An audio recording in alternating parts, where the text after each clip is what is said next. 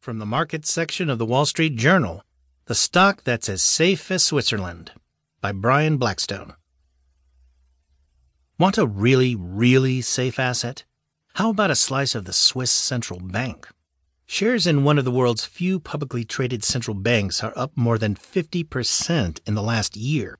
With a small fixed dividend and limited supply, they trade more like a bond or a piece of memorabilia than a stock. This makes the Swiss